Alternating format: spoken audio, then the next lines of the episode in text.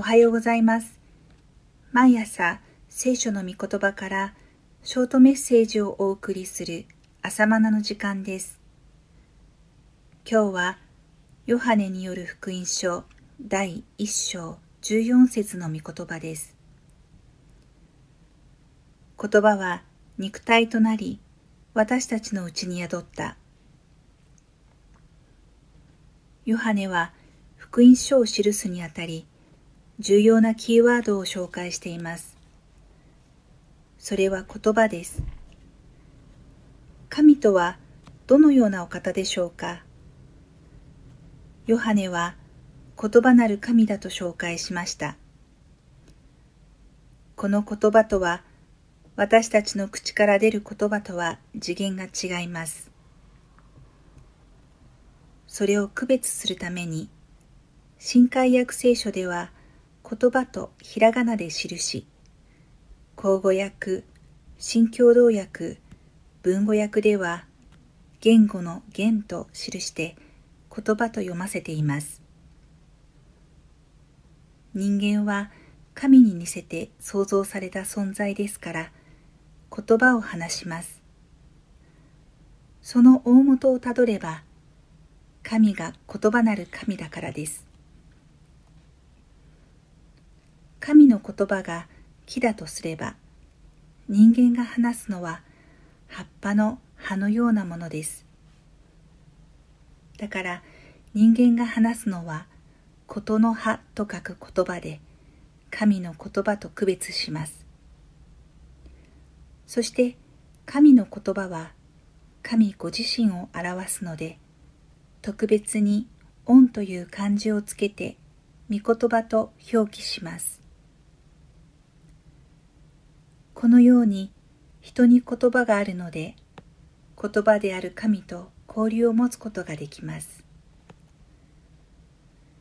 人を神に似せて創造した神は言葉によって人と関わり共に働こうとなさったのです。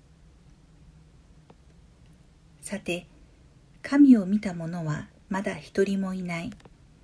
ただ、父の懐にいる一人子なる神だけが神を表したのであると聖書は宣言しています。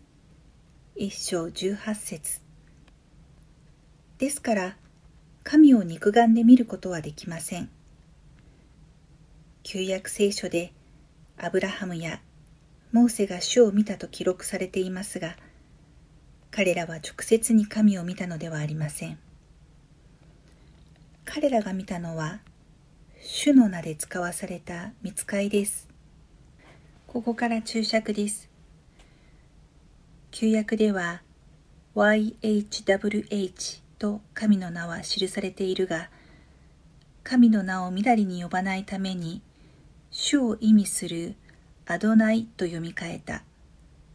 そのため、YHWH の正式な発音は不明。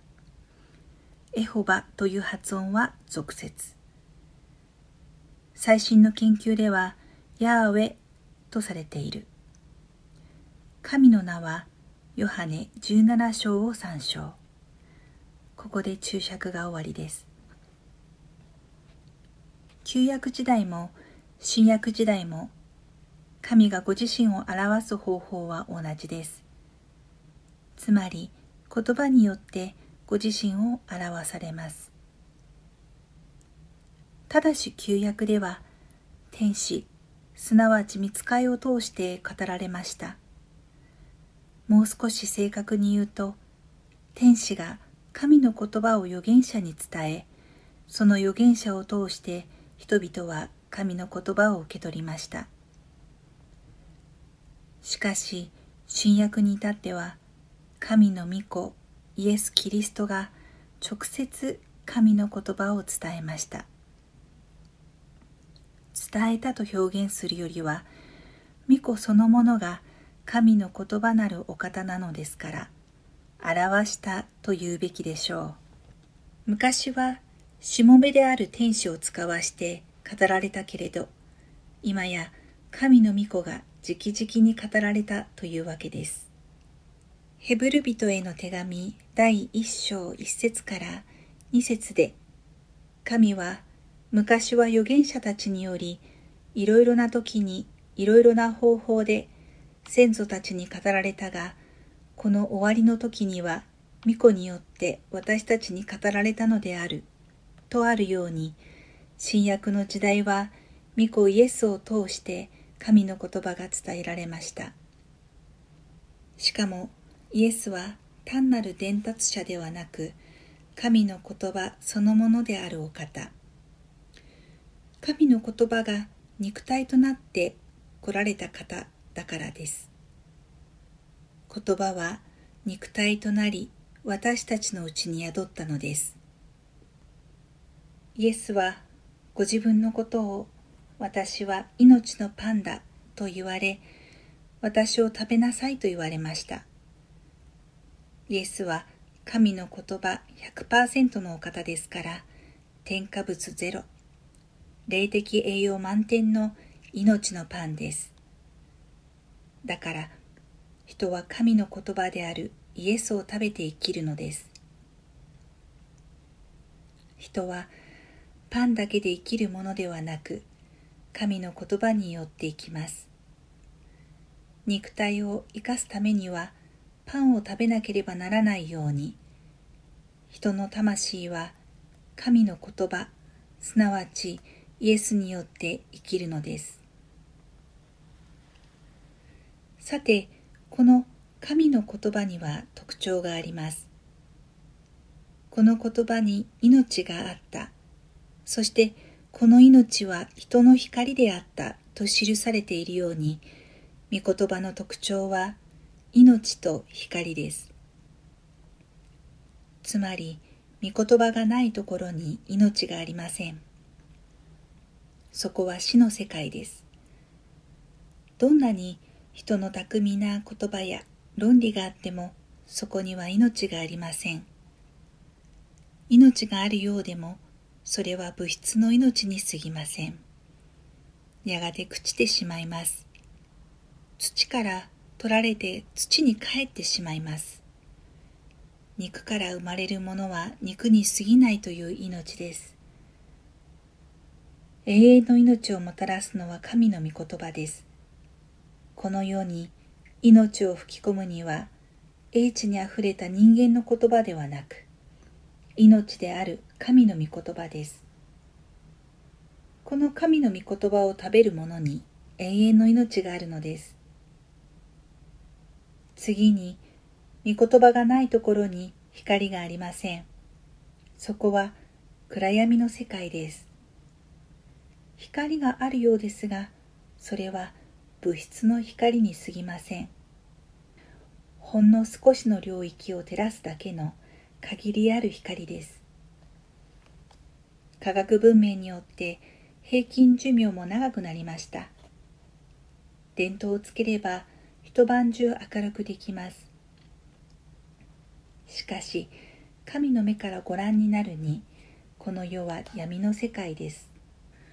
カウンセラーの言葉によって、病んだ心の闇を解明しようとしますが、すべてを照らし出すことはできません。光である神の御言葉だけが罪によって暗闇になった人の魂を照らし出すことができます命がなく死が支配するこの世に本当の命を与えるためにイエスは来られました。光がなく闇が支配するこの世に本当の光をもたらすためにイエスは来られたのです。一章の後半にはバプテスマのヨハネとその弟子たちのことが記されています。35節の2人の弟子とはシモン・ペテロの弟アンデレと福音書の著者ヨハネと思われます。バプテスマのヨハネはキリストの来臨を予告しイエスこそがそのお方であると弟子たちに伝えました。するとアンデレとヨハネは躊躇せずイエスについていきました。そしてイエスをキリストだと信じたのです民をキリストにつなげるのが役割とはいえ、自分のもとを去ってゆく弟子を見送るバプテスマのヨハネの心情や、いかなるものであったでしょう。これで良いのだと納得しつつも、一末の寂しさもあったでしょう。時に自分の使命を忘れるなら嫉妬さえ感じたかもしれません。キリスト教会の牧師も時々これと似た思いをします。信徒が他教会に移り別の牧師のもとに集う時です。でも、バプテスマのヨハネのことを思い起こして身を正すのです。話は変わりますが、妻が買ってきた小さな観葉植物のサンスベリアがよく成長します。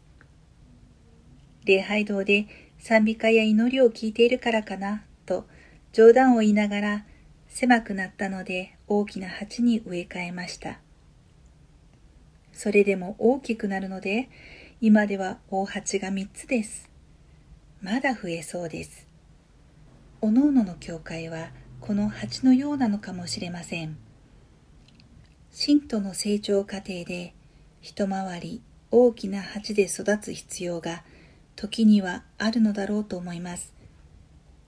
バプテスマのヨハネからイエス・キリストへ、立法から福音へ。こうして信仰は次の段階へとつながれるようにして成長していくものだと思います。恵みキリスト教会へとつながった者もいれば、この教会から次の教会へとつながったものもあります。現在地はどこにあれ、バプテスマのヨハネが指し示したように、目指すべきところはイエス・キリストです。それでは、また明日。